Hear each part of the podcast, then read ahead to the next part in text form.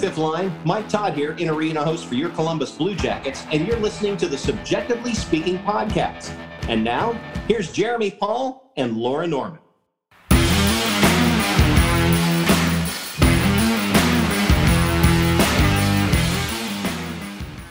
What's going on, everyone, and welcome into another edition of CBJectively Speaking on the Hockey Podcast Network, presented by DraftKings. My name is Jeremy. And I'm Laura. We're back.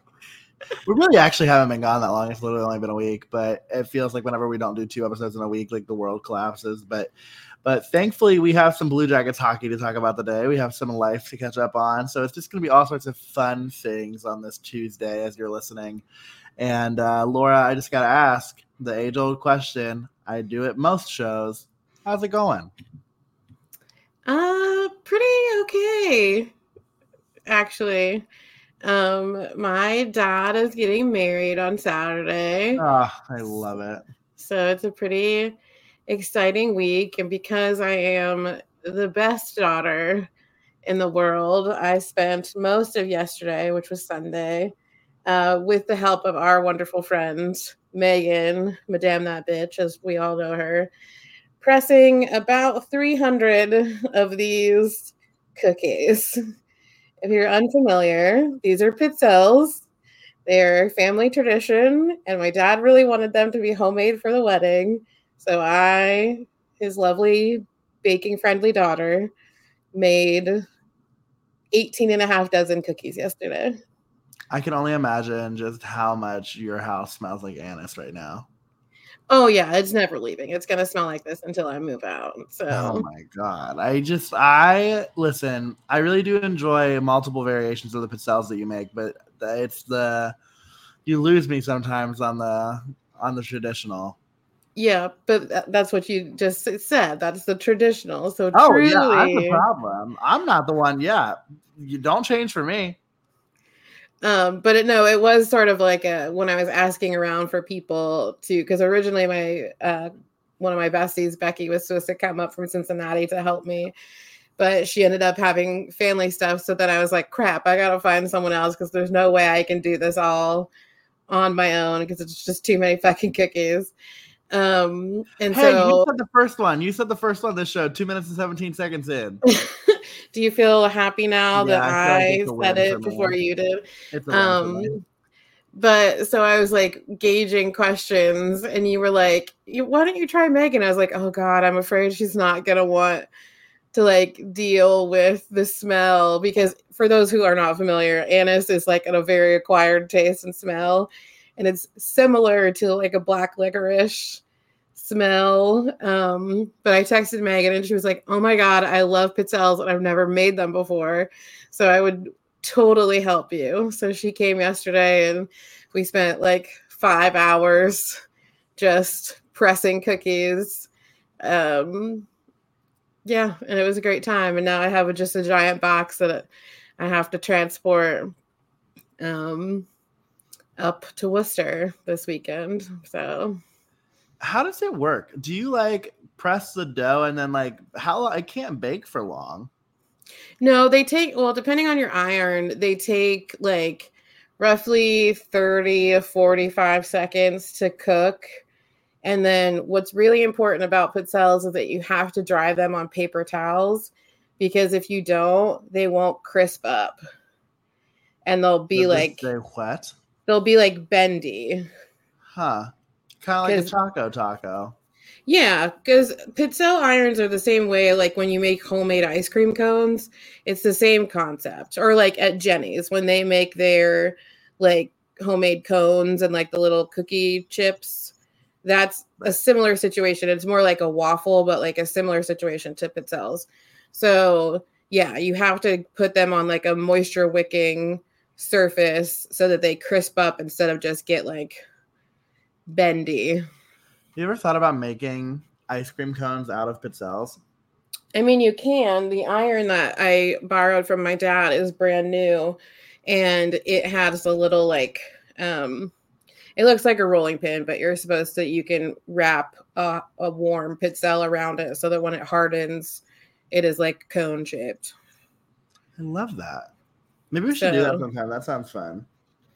I mean, if you want to learn to press pizzelles, it's very fun. You get into a rhythm, but it does take up a lot of space. And as you know, I don't have a huge apartment with available space. So it was a lot of stacking and running to a, a different place in the apartment to put them. And it was a time.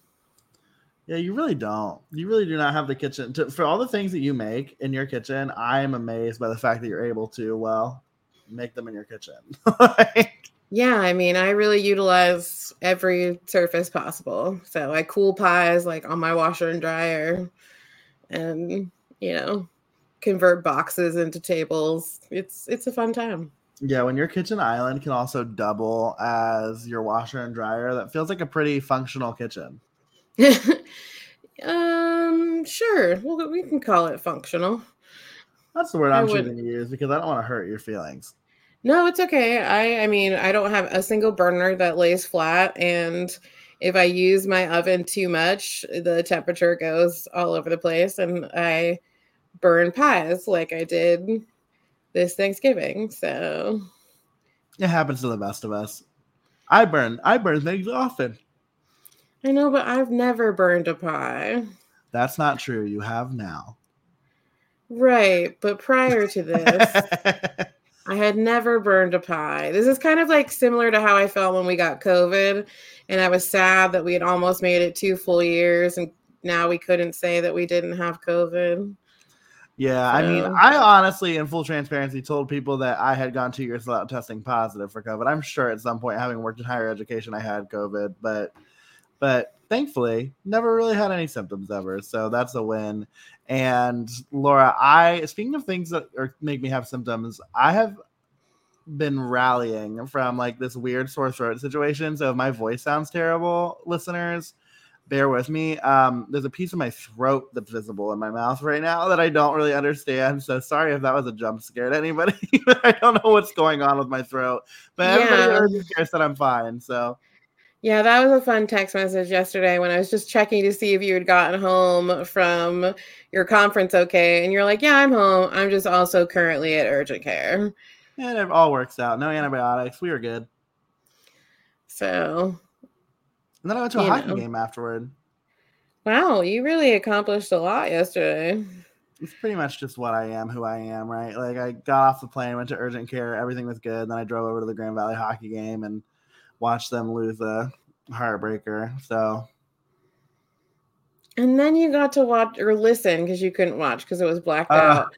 I you got to listen to the Blue Jackets also lose a heartbreaker. Yeah, I kind of forget every single time that the Blue Jackets, whenever they play Detroit, are blacked out in Grand Rapids because that's technically the quote unquote local market.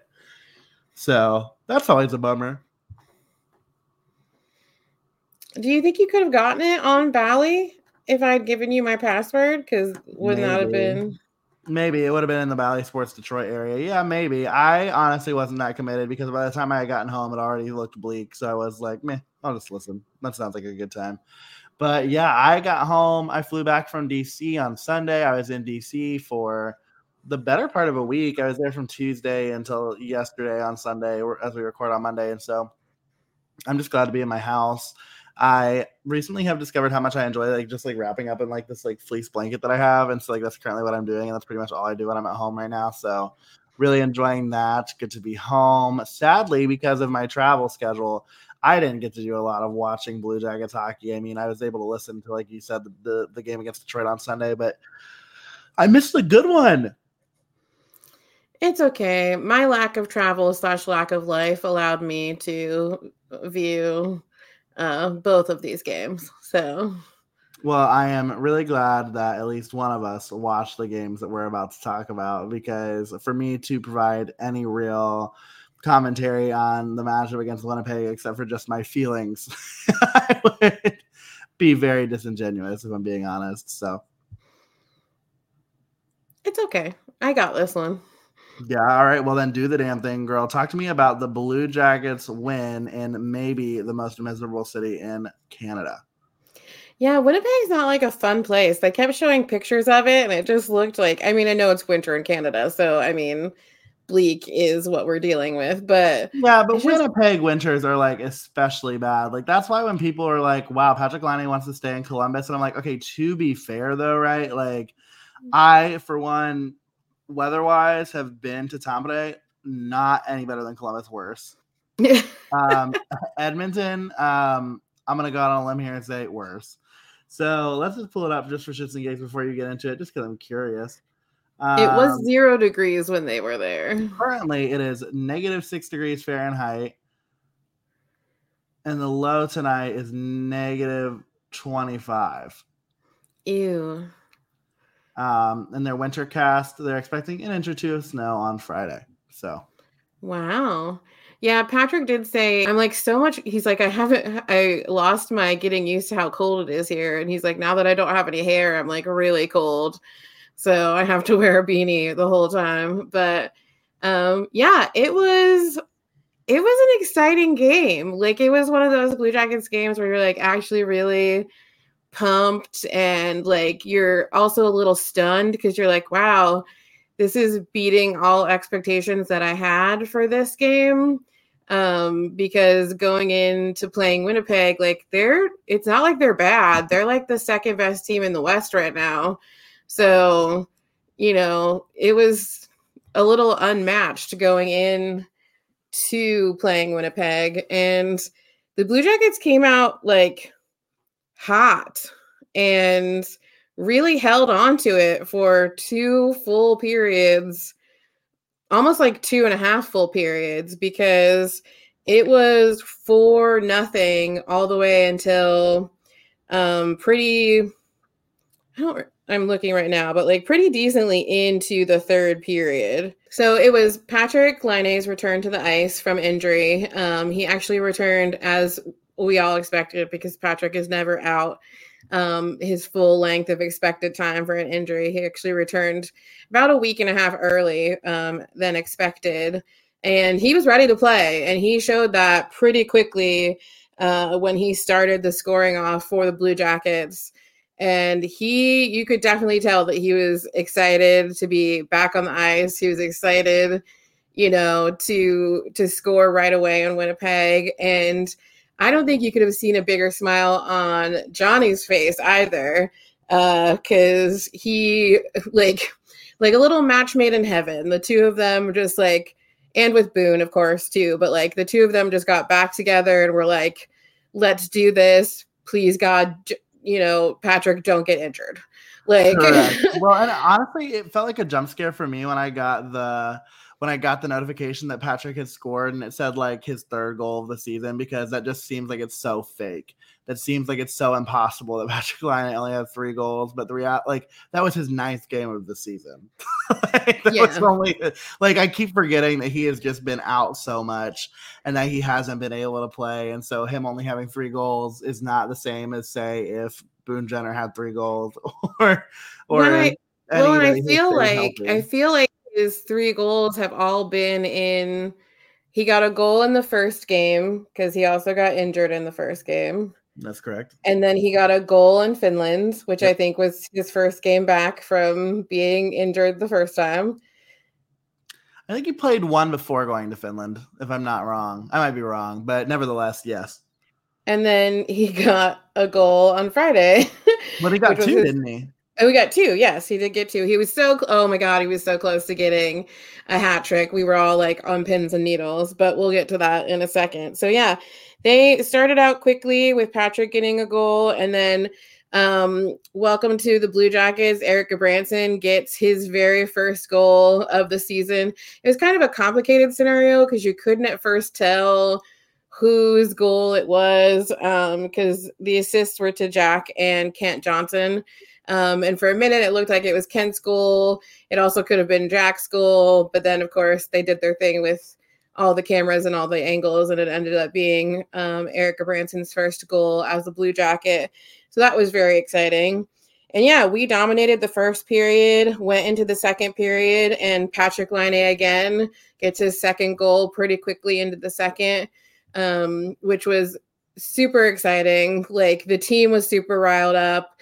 They were ready to go. And the Jets were like struggling with the fact that they had not scored. And also, I mean, most importantly to mention, Korpi was standing like on his head. It's not like the Jets weren't, you know, testing him, but he was just rock solid. Like so on his game, so sharp. It was really, really impressive. And then later on in the second period, Gus Nyquist gets another goal. Um, Gus was, I think, feeling a little bit more, as Jeremy was would probably be happy about that he was on had moved down to the second line. Um, a little bit more of his more comfortable place for Gus and his sure. skill level. Um, and I totally didn't even mention this about um one of the I know I think it was the second goal. It actually another reason why it was confusing as to who scored the goal is because actually the goal was deflected off of former Blue Jacket Pierre Luc Dubois. Yeah. And and was he mad about it? like Correct. he was so mad and he he was playing pissed too. Like he tried so so hard and he did finally beat Korpisalo in the third period to get the one and only Jets goal, um, making it a four to one win for the Blue Jackets. And my goodness, did we also try to get Patrick that hat trick because the Jets had pulled their goalie like at five minutes and had an empty net. And so many people, so many people on the Blue Jackets tried to get an empty net goal, and it kept hitting the post it kept going wide. It was almost like the Jets had put like a plexiglass like piece in front of the goal because it was just ridiculous that we didn't end up getting a fifth goal when the net had been empty for that long. But it didn't work out. But hey, we still won. It was great. The energy was great. Like I said, a lot of people, you know, played really hard and like really kept up with the Jets and like didn't let them overcome them because we all know the second period is oftentimes when another team will like really try and take over the Blue Jackets energy, but they didn't. They held strong. It was great. Lars was happy. The team was happy, which should have pointed to all good things coming home to play against Detroit on Sunday. Well, and it simply didn't. But before we get into that game, I think that just looking at, you know, looking at the the analytics from that game, 4.41 expected goals for the Jets. Korpi, like you said, just absolutely stood on his head and was able to secure the Blue Jackets win there. And I also, I'm petty, I know it, and I am happy leaning into it. There's a part of me that thinks it would have been absolutely comical, and I still think it would be absolutely comical for all of the talk that Elvis has done about scoring an empty net goal.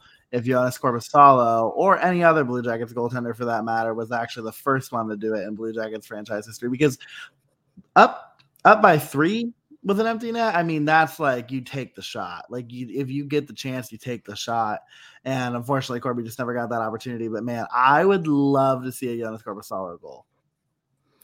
I mean, I do think that that would be, you know, just wonderful. But that I'm not for petty reasons. I want all of our goalies to get a goal. I something tells me that that might not happen, but I understand where you're coming from because it is you, and I didn't say Elvis Merzlikins, so that that makes a lot of sense. That that is, is your reaction to my statement. But but yeah, I mean, that's exactly the thing, right? It's one of those games where you're able to kind of lean on your goaltender to win you a couple of games. I mean, that's the kind of thing that Stanley Cup contending teams have, right? They have goaltenders that even when the rest of the team isn't necessarily, and that's not to say that the rest of the team wasn't playing well. I mean, this is a game that if you look at expected goals, was pretty neck and neck. I mean, the Jackets actually, you know, uh, you know, they have 4.56 goals expected. So I mean, really, they end up outchancing the Jets a little bit there too, but even still, I mean, the Jets and the Jackets matched up really well. And there's they're two teams, like you said, the Jets are are sitting toward the top of the West. But with that being said, I mean, they almost seem like maybe they're a team that's kind of like overplayed their hand a little bit here at the start of the season. If you ask me, I don't think they're as good as their record shows, but I also just really don't trust the Jets. If I'm being entirely honest with you, that's just such a weird team to me. So, so yeah, the Jackets get that one against Winnipeg, which felt like a really great win. And like you said, you just thought that that was gonna that was going to mean that there was momentum coming into the into the game on Sunday against Detroit. And man, oh man, I don't know what it is about teams from Ohio when they play Michigan teams right now. They're just not able to figure it out, and uh, this was no exception for for the Jackets on Sunday against the Red Wings. Laura, it was just hard to for me listen to at times, and for you hard to watch. Although there are obviously ups and downs during the whole game. Yeah, I think we've said it time again this season that often in especially when and we haven't done it a lot but it has happened like when we have to travel in close proximity to games so like being in winnipeg and then having to come back to play at home with like essentially a 24 hour difference um they just don't they can't carry over the energy for some reason and especially with detroit they just seem to like in the first time we played Detroit, we lost six to one. Um, and yes, you did. I, I, we can keep this, and you did correct me. It is 48 hours. I'm aware. Yeah, I'm Friday bad at Sunday. math. I'm bad at math. It's fine. Um, but so yeah, so 48 hour difference, but it's like international travel, like kind of a longer flight and all this sort of stuff. So we'll tack that on as well. But um it in Detroit, I said to you last night, like I just don't like how we play against Detroit.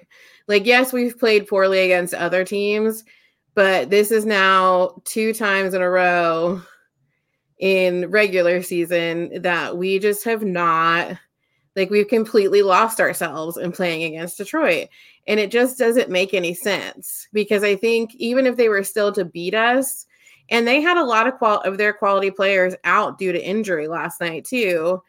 And it just doesn't make sense that they don't play better against the Red Wings. And it was kind of a tough game to watch because the Red Wings were just kind of rolling all over us. And Dylan Larkin, especially now that Zach is out for the rest of the season, really enjoys scoring against us. So he had uh, quite a time because I think he got t- two goals, um, two of the four goals for the Red Wings last night. But yeah, it was kind of a not great first period. Um, started out slow, and they ended up getting a two nothing lead over us pretty quickly in the first. And thankfully, we did um, score in the second. Um, Marcus Bjork got his second goal of the season. Uh, which he's always his celebrations are always so cute um, and he was very excited that he got another goal um, so you're kind of hoping like great okay you know, it's it's three one. Like there's still a little bit of hope. Like sometimes you still have like a whole period and a half because I'm pretty sure he got that goal uh, in the like halfway through the second period. And so it's about 350, like, 350 left in the second period. Oh, okay. So it wasn't as midway as I thought, but the energy was good. Like they were really pushing after he got that goal and they ended up um, ending the second period on a they, we were on the power play. So they were going to come into the third with a little bit of power play time. And you know we come into the third and it's like yes good energy let's do this all this sort of stuff. And kent johnson ends up getting a goal. So now we're within one of tying the game. And we're pushing and pushing and pushing and pushing. And then detroit scores again and it was kind of like when you blow up a balloon and you just let it go. Well, and really, they scored like twice. Thankfully, though, like yes, the, the first of the two was actually ruled offsides, and so like that was even sooner. And so it was like not even like that would have been less than a minute after the after the Kent Johnson goal, because it's just so funny. Like nobody, and this is something that I know you and I talk about every now and again. Like we like to switch up like how we listen to the games or like how we take in the games, whether that's being there, watching on TV or listening. And and it is so funny. Bob McElligott sometimes just cannot hide the fact that he is just like annoyed, like or dejected. and he's just like, and there's a Detroit goal. And it's just like, oh damn. so yeah, Bobby was not too thrilled with that. But yeah. Well, at least he does that as opposed to uh Rims and Jody who just basically turn it into a Red Wings like love fest where they're oh, just wow. talking about they're talking about their prospects, they're talking about Dylan Larkin, they're talking about that team's rebuild, like all this sort of stuff. So I would rather have disappointment than thinking that I accidentally am watching the Red Wings broadcast. That is fair. That is a fair critique. But so yeah, it was just a major bummer. And it's also just like a bummer to lose to Detroit at home again. Like, because we just played them a couple weeks ago. So the wounds were still fresh.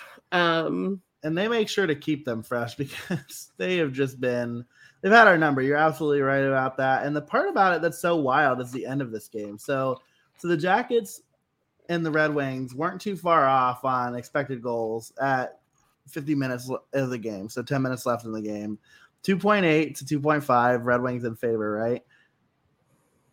The mm-hmm. Jackets ended up in the last 10 minutes of the game going from 2.5 expected goals to 4.16. The last 10 minutes of that game were nothing but the Blue Jackets just absolutely peppering Husso with shots and like quality shots too, right? I mean, like just absolutely taking over in terms of expected offense in that game and ended up really just out out chancing the Red Wings as, as a whole. But of course, it's too late, and Ville Husso had himself a game, right? I mean, it was his turn to stand on his head when Joonas Korpisalo had done the same for the Jackets a couple nights prior, and and so yeah, I mean, give credit where credit's due. I mean that that Red Wings team looks good, and you look at let me let me get off my Jody and and Rimer's soapbox here, but but a lot of those young guys who ah, God, they're going to be good for a while. It's going to be a problem. Like this is going to be like if the Jackets don't figure out how to beat this team,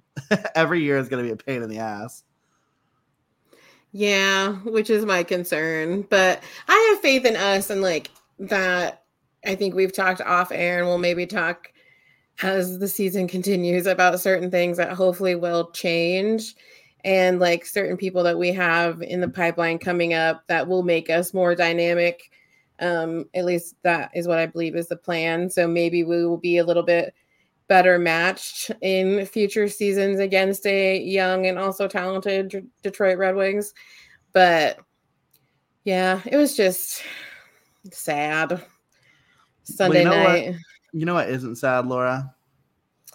Um, that well, currently it's a little difficult, but in January it'll be super easy to win money on DraftKings. I thought you missed my setup so hard. I was not sure where in the hell you were going with that. I thought you were going to talk about our game against Detroit in January, but nevertheless, hockey fans light the lamp this winter with DraftKings Sportsbook, an official sports betting partner of the NHL.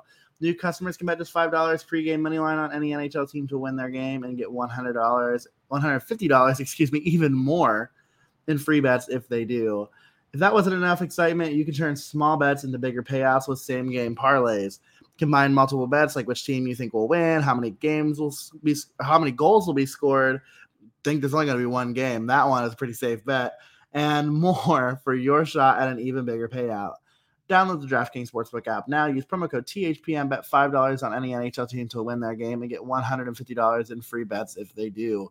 Only at DraftKings Sportsbook with code THPN. Minimum age and eligibility restrictions apply. See show notes for details. So Laura, obviously, you want to forget that game against Detroit happened, and thankfully for the Blue Jackets, they're going to be able to do that pretty quickly. But before we start to talk about the things that are happening on the ice this week for the Blue Jackets, a little bit of uh, news and notes in terms of in terms of some contracts that they signed here over the course of the last week that we've been off the air, and that's the contracts for forwards James Malatesta of the OHL and Luca Del Bel Belluz whose name I will never get tired of saying, who both are entry level contracts this last week. And so for both of them, those are your standard three year deals. And so those will take place when they come to the league next season. So Laura, obviously, these are two players that you know James Malatesta drafted not this last year but the year before. He has taken place now in two Traverse City camps. He looked really good uh, this last year in Traverse City, and he continues to look really good in the OHL. He's put up 15 goals and 15 assists in his games down there so far, over a point per game pace for him. And then Luca Del Bel Belluz is, you know, in a similar place. And actually, I might have switched that up. I think Luca Del Bel Belluz is the player that has 15 and 15, and James mm. Even a little bit more than that. And so, um, like I said, Malatesta in the OHL, Luca Del Bel Belluz in the Q. No, goodness, I am messing this all the way up. James Malatesta in the Q, and Luca Del Bel Belluz in the OHL, uh, and he plays for the Mississauga Steelheads, if I'm not mistaken. So, so yeah, I mean, this is exciting stuff. I mean, Luca Del Bel Belluz is somebody who looked really good in in Traverse City and not just when he was playing the newlywed game with us and Ole Bjorgvik-Holm, but he just seemed to be somebody who the Jackets were going to really hope to see develop into a center that could potentially provide a lot of middle six depth for years to come and and this is a sign once again for the Jackets that they think that he has that potential or else he wouldn't have gotten this deal in only his first year after being drafted. Yeah, and I think that this speaks similarly to um, when we signed Jordan Dumais just a few days prior to these two signings, and it's it's rewarding them for being, you know, they're not very far into their seasons, and it's rewarding them for really still putting their best foot forward and showing out and showing up. Um, and I think that this is a really proper reward, like getting that three year entry level contract. And I have to give a little like I have to poke you a little bit because everyone should know that when Jeremy decides that he's not answering text messages, he is not answering text messages. And he was in DC for a conference. And I also just learned because he just told me about it today that he was sick on Thursday when this was happening. He was. And yeah. so I look like a psychotic person if you look at our text message chain because all of Thursday, this man did not respond to me. And all of these things were happening. I'm trying to figure out how to repost our cute little dating game video with Luca and just radio silence. But you know when he did respond to me was at 1:32 in the morning on Friday technically via Instagram DM that he doesn't even like to use to tell me that he did like the Seattle Kraken warm up jerseys that were orange. That was my oh, only sign of life. I did like them. She's not taking that to heart or taking it personally at all, folks, is she? Because this is also the first time I'm hearing her say that. So, so yeah, she's not holding a grudge. But yes, I was in fact working, and so I didn't see those texts. But, but yeah, I I have to say, like, the one thing that I find that's so interesting about this, and it just hit me actually, like as we were talking about it, and as I was looking at our like flow, like show flow notes for this game mm-hmm. or for this episode, I should say, is Luca Del Bel Belluz centered James Malatesta and Jordan Dumais in Traverse City. That was a line. Yeah. How fun is that? It's so fun, and that was like one of the more solid lines in Traverse I would City. argue. I would argue at times it even looked a little bit better than the Mikael Pyyhtiä and Kirill Marchenko and Kent Johnson line. like it actually might have been the. I don't know if it was the highest scoring line because eventually, like Kirill and and you know Kent got their goals, but yeah, that they they were probably the second best line up there, and so not saying that I think I might have made the claim back in August and then September. I mean that those three were going to play together on a line in Columbus one day. And I guess I shouldn't go so far as to say that that is still going to happen, but the likelihood has gone up and up in the last couple of weeks. You manifested this. You spoke it into existence. If it does happen, they have you to thank for their, you know, existence on this team. I'm sure of it and I do take all sorts of different forms of thank yous, most of which are preceded by a dollar sign. So uh, keep that in mind. I'm pandering to 18 and 19 year olds, respectively, to give me a 25 year old money. Anyway, okay. they're going to be making more money than we will probably ever see. So they could share the love a little bit. That is true. That is true. And uh, speaking of guys who are probably going to make way more money than you and I ever will, how about Kirill Marchenko finally getting his call up to the NHL after being just an absolutely dominant force to be reckoned with in the AHL? I mean, you know, the monsters, there's one thing about them. They might let in a lot of goals, but thankfully for them, they've they've scored a little bit more. And so Kirill obviously a big reason for Cleveland's, you know, early season success and and their ability to get a few wins here and there. So obviously a little bit of a blow to that team down there to be losing him. I will say at the time that we record this, hmm, I thought he was higher than that. Let's see here. Where is good old Kirill Marchenko?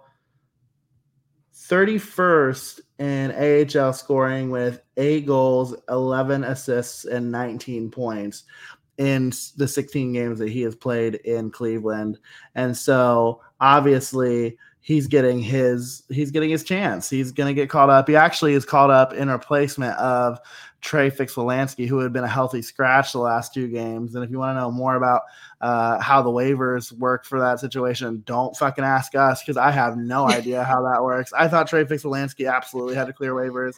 I was wrong. I'm okay with being wrong in that context, but but yeah. So he'll, he'll get a chance to play. I mean, he's gonna he's probably gonna slot in against the Pittsburgh Penguins. It'll be interesting to see who comes out. If I had to make a guess, I'm gonna say Liam Foudy because uh, Brad Larsen has an uncanny ability of putting these superstar potential. Well, okay, Kromachenko is not a potential superstar. These potential NHLers on the fourth line and. letting them just be there. And so, just letting them sit on the bench and watch the game, except for every once in a while they get out on the ice. So correct. Somebody needs to remind Brad that he's got more than just eight skaters. But I digress. So so he'll get a chance to suit up against the Penguins because the Jackets have got the Penguins and they've got the Buffalo Sabres. They've got uh, to travel to Pittsburgh, but then they'll be back home against the Sabres on Wednesday. So a couple of games are back to back here, and Kirill make his debut in Pittsburgh. It seems. And we do have one friend who I know that this absolutely made his day. Our friend Bucket Hat Kyle 100%. living for Kirill Marchenko. And I know that there was no one, probably even keeled with Kirill being excited to get to make his NHL debut. Um, Kyle was equally as excited. So hopefully, I might have been more excited to be honest. Let's be real. That's true. Krill is a pretty like even keel guy uh, from what we observed in Traverse City. So uh, Kyle may have been more excited, and I know all of Blue Jackets social media was incredibly pumped, and it is Marchenko time. So hopefully, you know, he can really th- thrive. Hopefully, he gets playing time because, as Jeremy said, that has been an issue as of mm. late for these humans that we're bringing up for Cleveland to slot into spots. But um, hopefully, Lars has, you know, seen the things that Krill has been able to accomplish in Cleveland. Because, like you said, he has eight goals. Well, hey, our leading scorer or leading goal scorer, Mr. Boone Jenner, has nine. So hey, not far off. And so I think he also does Johnny have eight now, or does he only have seven? I think he has eight. So there we go. He's right there up there with Johnny Gaudreau. So, you know, give him a chance. Let him play some minutes and let him get some experience on NHL ice. And hopefully, you know, he gets some good some good time. Yeah, and uh, for what it's worth, all of that be damned though, because Trey Fix-Wolansky has 10 goals so far in the HL this season. But yeah, ride Pine Boy. Anyway, fuck it, right? Um I will get over that one day, but I just really don't understand why they didn't send him down sooner. If I digress. Okay, so moving on. Uh, or actually, I guess really staying on the topic of Marchenko. I mean, obviously, this is a player who who plays a really strong 200 foot game. And I think for the Jackets, especially in this season where you you're missing so many of your blue liners, like having responsible forward play is key. And I think Kirill Marchenko gives you that. Obviously, it takes some time to adjust to the NHL and the North American ice, but but I don't think it's as big of an adjustment for Kirill. I mean, if I'm not mistaken, I want to say he actually played. So in the KHL, they're not all regulation size rinks. They could all be different sizes, and there are a couple that are North American sized rinks. And I want to say that he played a decent amount on North American sized rinks in the KHL or in, in any of their developmental leagues. And so it wasn't as big of an adjustment for him. He's such a big guy. I mean, he's so strong. He's going to be hard to get off of pucks. He's going to be, he's going to hopefully, I mean, obviously it's going to be a task to do it against NHLers versus AHLers. Make no difference. There is obviously a distinction between the two, or else the two different leagues wouldn't be distinct. And so we'll see how this plays out for Kirill. Like I said, all I can hope is that he gets really meaningful playing minutes because it seems like that just hasn't happened this season. I mean, the thing that I kept saying about Brad Larsen is that I really, really hoped that he would be the coach that would let these players play through some of their toughest times. And it just seems like he has not been that coach so far this season. I mean, I think he was last year, but I think when the expectations changed, so his approach changed, and now the expectations are back. I don't think his philosophy has come back. And I just hope that this is the start of some of that with Kirill Marchenko because he needs to be on the ice. He needs to be, if he's not going to play in Columbus, play in Cleveland. I mean, if if we're anything on the show, and if you know anything about us, you know just how much of a proponent we are of guys getting their playing time down in the AHL. And so here's hoping that he gets his time in the NHL. Obviously, that would be developmental, but here's also hoping he doesn't get planted on the fourth line. No disrespect to the Sean Kuralys and the and the you know Eric Robinsons of the world, but it's just like that's not where he needs to be. He's not supposed to be there. That's not where his game is going to be good. And so we'll see how that turns out. But also going to be interesting to see if if Brad Larsen plays Boggle again. I mean, he switched things up, you know, the other night against Detroit, where you know things weren't going great. So instead of Patrik Laine on the first line, he put Kent Johnson there, and and then you know they find a way to score, but then you get the next line out there with oh god, who was it? It was Gus, Jack Roslovic, and Patrik Laine. Wasn't that the the line that went out there? And that's the uh, line. Yeah. That gets, that's the line that gets scored on on the offsides play.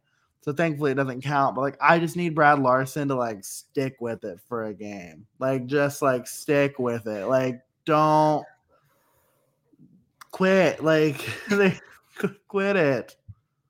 Like we don't need to talk about it this episode. We can talk about it later. But I just I am getting very frustrated with Jack Roslovic and I texted you last night where I was just like I don't like this combination. Like I do not like Gus, Jack, and Patrik. Like it just didn't make didn't make any sense. And this is no like diss on Gus either. Like Gus was able to hold his own on the first line as best as he could. So he I think is fine to patch to match with Patrik if need be. But I am just getting frustrated with Jack Roslovic and I think I am not alone in that feeling with other Blue Jackets fans. And but I'm trying to give him the benefit of the doubt. But if it's like last season again, where it took him until the last 30 games of the season to finally get a handle on things, I might be a little perturbed. Well, I think I think that that statement's kind of made in a vacuum, right? Because I don't know if it was that it took him until the end of the season for him to catch fire as much as it was an opportunity for him to catch fire if that makes sense. That like the idea of playing up on the first line with with some some really elite talent i think contributed to his production right? Like i don't think there's any way to to dismiss that that him playing first line minutes in the absence of boone jenner obviously helped him and I'm not saying that you go and you put Jack Roslovic on the first line and between Johnny Gaudreau and Patrik Laine, but I guess I'm also not not saying that because he's the reality, folks. Is like Jack Roslovic is currently a Columbus Blue Jacket. Like you got to find a way to make him fit in somehow, some way, and you got to do it in the way that benefits your team the most. And I don't disagree with you, Laura. I don't know what that way is right now. it just seems like it's not working anywhere, anyhow, anyway. But I mean, like how much time have we seen him play between between Johnny Gaudreau and Patrik Laine? Not much. And so I'm like, when we're playing, when we get into these scenarios of Blue Jackets Boggle, it's always one of those line combinations that I wonder, like, could you just see what happens? Like, could you just see if there's any of that spark there in Jack to do that? And I know that he hasn't earned it, but I just like he's still your player. You got to either A, make it work and get value for the contract, or B, you got to make him look good to be able to trade the contract. Yeah, that I I don't disagree with. I don't disagree with giving him the opportunity. That part though frustrates me too that he can only play well if you're letting him play with your top line players. Mm, you gotta you gotta be careful with that argument though, because there are plenty of players in the NHL. One of them might be Cam Atkinson that really only thrive in certain environments, right? Like that's just kind of like I, I get what you're saying, right? But like you like some players, you've got to find the space for them, and I I agree with you. He but doesn't again, deserve it. He doesn't deserve it. but again, it. he's not. I don't think he's talented enough to be a top line center, and I don't, I think don't think- people. That and Boone Jenner would not be a top line center on. I'm not saying Boone is a top line center either, but Boone is better than Jack in this circumstance. I don't disagree. But here's the thing if Jack remains on our team and we do get to use some of our circumstances to get a top line center, like, what's he going to do then? We're not going to pass up someone we're paying a lot of money to be a top line center just because that's where Jack's more comfortable. Oh no, I agree with you full heartedly. I I- here's the thing, folks. Jack Roslovic won't be a Blue Jacket at the end of this two-year contract. Like that's just not happening. It's just not going to be the reality, and that is what it is. So really, everything that I'm saying is so short term that like it's not a matter of this is the future for Jack Roslovic. This is like where he's going to find his space until he's out of the NHL. It's definitely more so just a how do we make it so that he isn't as much of a liability on the ice and maybe could even even be a little bit productive. I mean, the reality is, so I mean, Boone Jenner has played lights out on that first line, and that pairing. I mean, those three work together, and I don't think you need to split it up. But at the same time, let me say that again. I don't think you have to split it up. Brad Larsen, I don't think you have to split it up. If things aren't working, it's maybe not your first line. It's maybe Yeah, I- not your first line. When your second line is Gus Nyquist, Jack Roslovic, and Kent Johnson, maybe your first line's not your problem. Right. And and again, I think it points back to what you were saying earlier about him sticking to something like for a full game or even giving if something's not working suddenly, maybe give it a game to sort itself out because if you compare Friday to Sunday, the Johnny Boone Patrik line was fire. Like it was absolutely like they were gelling, all this sort of stuff. So they come back home and like there's a few issues, like things aren't going as smoothly as they were on Friday. That doesn't necessarily mean that you need to switch it up. Like he should be giving, I'm talking like anyone would ever take my coaching advice, but he's doing these things like it's over now. Like, oh my God, it's never going to work again. I need to split them up now. You know, instead of giving them the opportunity to take and watch tape from the Detroit game and then see. I mean, I know he'll put them back together tomorrow against the Penguins. He would be stupid not to. Like, and I mean that truly. Like, he would be stupid to not put Johnny, Patrik, and Boone up against the, I don't even know, but I'm assuming it's Sidney Crosby and like every other super talented player that the Penguins have. Like it's just like he would be stupid not to. So it's just it's frustrating me and I know it's frustrating you that he's just not being consistent in the decisions that he's making and he's not being consistent in giving opportunities to these young players who deserve the opportunity if we're going to take them away from Cleveland or if we were going to keep them out of their junior leagues like where they can get a lot of playing time. Correct. So That is my. You went on a Gus Nyquist rant. That is my Jack Roslovic rant. fair. Although give credit where credit's due, based on the game score from from Don't try and negate my feelings with I'm not negating your feelings. I was just going to an effective game against Winnipeg, and I love to see it. So here's hoping we the Blue Jackets are a better team if Jack Roslovic is good. Let's be pro Jack Roslovic and hope that things work out. But like we've talked about plenty of times so far on this episode, the Jackets do take on the Pittsburgh Penguins on Tuesday, and the moms will join them, which will be a good time. And so uh, we'll see all sorts of frivolity, I'm sure, from that group. They've already posted a few little fun things on social media. And so, a bunch of mama's boys as Blue Jackets. And I mean, Sam's. I, I don't know who I'm judging, but uh, yeah, yeah, I was like, um, excuse me.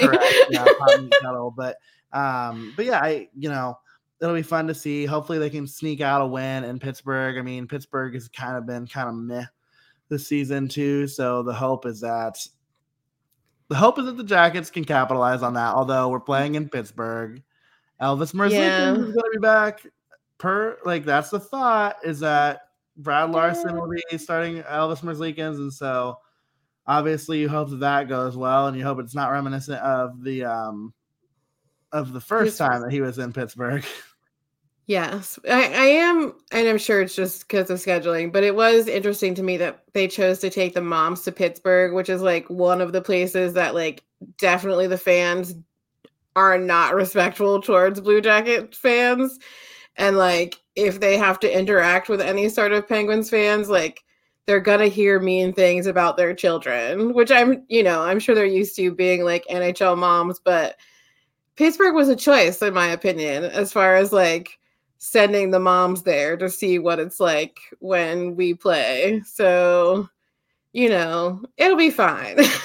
Something tells me that they're going to be in their own special little bubble and they're not going to have to worry about too many Penguins fans. And at least that's my hope. But, but yeah, so hopefully their results are better than any time I've ever gone to watch the game in Pittsburgh because I am 0 for, well, I guess I'm 0 1 and 1, but still winless in Pittsburgh, which is mighty unfortunate. So here's hoping that they can pull that one off. But but yeah, and then Buffalo on Wednesday. Buffalo's played pretty okay. I mean, Buffalo's got some really good goal scorers, and, and folks like Tage Thompson, JJ Peterka have been good this season, and Alex Tuch. I mean, that's not that's not the Buffalo Sabres of the years past. Like, surely they won't make the playoffs this year based on just everything else that's happening in the Atlantic. But it's a lot better team than the one that the Blue Jackets have been used to facing here in the last couple of years. So here's hoping that the assumption would be obviously that Korpi gets to start in that one, but here's hoping that when Kirill Marchenko makes his home debut for the Blue Jackets, they're able to secure a win against the Sabres. Yeah, and Megan and I are going to be at the Buffalo game. Enjoy that! I forgot about that. That'll be a lot of fun. You'll have to you'll have to let me know how Kirill looks in person after after we saw him last in Traverse. I don't know how much we'll see of him. I mean, our seats aren't terrible; they're lower bowl, but they're only on the attack one side. So, um, I don't know how much we'll see, but well, if they play like they've played some games this season, he'll probably be down in that zone a lot. I mean, maybe, but my hope is going to be that he will. And third periods. Correct. Yes, but I'm excited. I haven't been to a game since we went before Thanksgiving, so. So two weeks ago. Hey. but yeah. So Do we have to remind them that my life is shit, and so time works differently for me? that is true. That is true. Time is definitely a different continuum than than it is for some.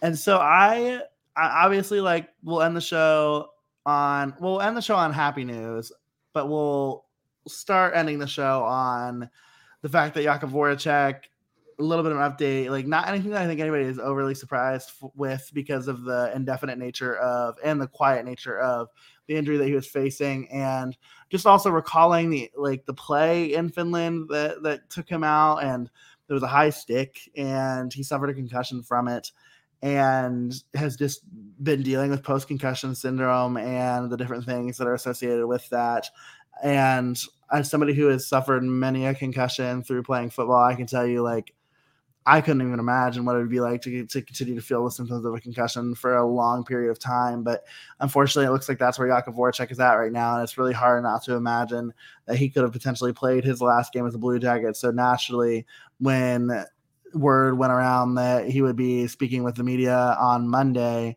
uh, obviously, I think for good reason, there was a lot of fear that maybe perhaps he was going to be announcing that, that he was hanging up the skates. And thankfully, that's not the call. I mean, obviously, it's still bleak news. It's still, you know, I have no idea on the timetable. It's going to be a while. I'll try and make it this season.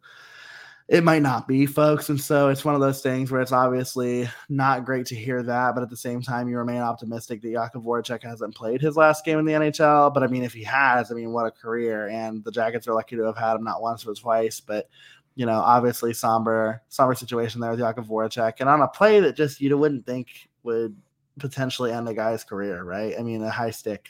That's that's really unfortunate. Yeah, and you know, like you said, we were all a little bit nervous um, mainly because we just kind of found out that it was a concussion for so long and it was just listed as an upper body injury which you know the nhl is very vague usually when it comes to injuries you know upper body lower body all that sort of jazz but you know when they announced that it was a concussion and you know jake is someone who's kind of known for his concussion history i think this is his ninth major concussion um in his nhl career uh which is it's a lot. It is definitely a lot, and everyone recovers and experiences concussions differently. So, in my opinion, like I was definitely nervous that he was going to announce his retirement today. But in my opinion, and I think you will probably agree with this, that if him taking this entire rest of the season and the off season off um, to get better means that we get to potentially see him skate again in a Blue Jacket sweater because he'll still have one more year on his contract. That's worth it to not see him again this season. And ultimately, he needs to do whatever he needs to do in order to make sure that his life post hockey is as best as it can be. Because with athletes like this and these concussion symptoms, like it can really affect how you continue to live your life outside of the game and he is a father um, you know he has a partner all these sorts of things and you want him to be able to be there in a really present and healthy way regardless of if he returns to the ice and like this wouldn't be the first time that we've seen you know a concussion um situation take a player out of the game i mean that's ultimately what forced rick nash's hand into ending his hockey career. So, all the best to Jake, and please just do everything that you need to do to get better and you know work with obviously they have such a gifted staff of doctors and professionals here with the blue jackets that we know he's getting the care that he needs but absolutely no rush and if we get to see you on the ice again it's going to be a joy but if not like jeremy said we are in so lucky to have had him not once but twice as a Columbus Blue Jacket. So without a doubt and and laura to bring us back away from from that somberness to end the show uh you know fun little news for world junior camp and so the the blue jackets have a myriad prospects that are eligible for world junior teams. And and obviously i think we've talked about them a little bit on this show. The player that made a lot of sense and would have been really confusing if he were left off would have been none other than Jordan Dumais, who received an invite to Hockey Canada's junior camp. And so we'll see if he's able to make the team. Honestly, there are still, I mean, a lot of pundits don't even know if he will make the team. I mean, it's just like obviously like he's one hell of a scorer, but is he going to translate? And I think that that doubt still permeates, but I hope that he's going to go there, have a really great camp, and eventually make that world junior team. Be really great to see him on that international stage and, and against some more more strong competition. But a player that like we don't really ever talk about anymore because the implications of it really aren't felt in Columbus and, and probably won't be felt in Columbus for a couple of seasons. Um, and that is that uh, defenseman Aidan Hreschuk was named to the World Junior, uh, you know, tryout camp for Team USA, and so fun times there as well. I mean, obviously he comes over in the Max Domi trade, so if you forgot about him, here's your reminder that he is a Blue Jacket. The property. yeah, the Max Domi through Carolina through the Florida Panthers. Oh yeah, I forgot the Panthers trade because he yeah. wasn't he came from the Florida Panthers, so he didn't even come yeah. from the Hurricanes. What a good point. Yeah, you're so right. I kind of forgot about the kid, to be honest with you, until I saw that news come across. But there are obviously a couple of players that I think Blue Jackets fans are a little bit surprised to not see make the the camp. I mean, uh, I want to say that you know, obviously, Corson Ceulemans is somebody who doesn't. And then you look at a player like Denton Mateychuk, he's another player that doesn't get the invite. And so I think there are a couple of shocks there for fans, maybe more so in Mateychuk than in than in Corson Ceulemans. But but yeah, I mean, we'll see how this goes. We'll follow it, we'll monitor it, and we'll see if either one of those guys make their way onto the final roster for their respective squads. But it'd be cool if they did, Laura, and it'd be cool if we got to see them match up against each other at least once.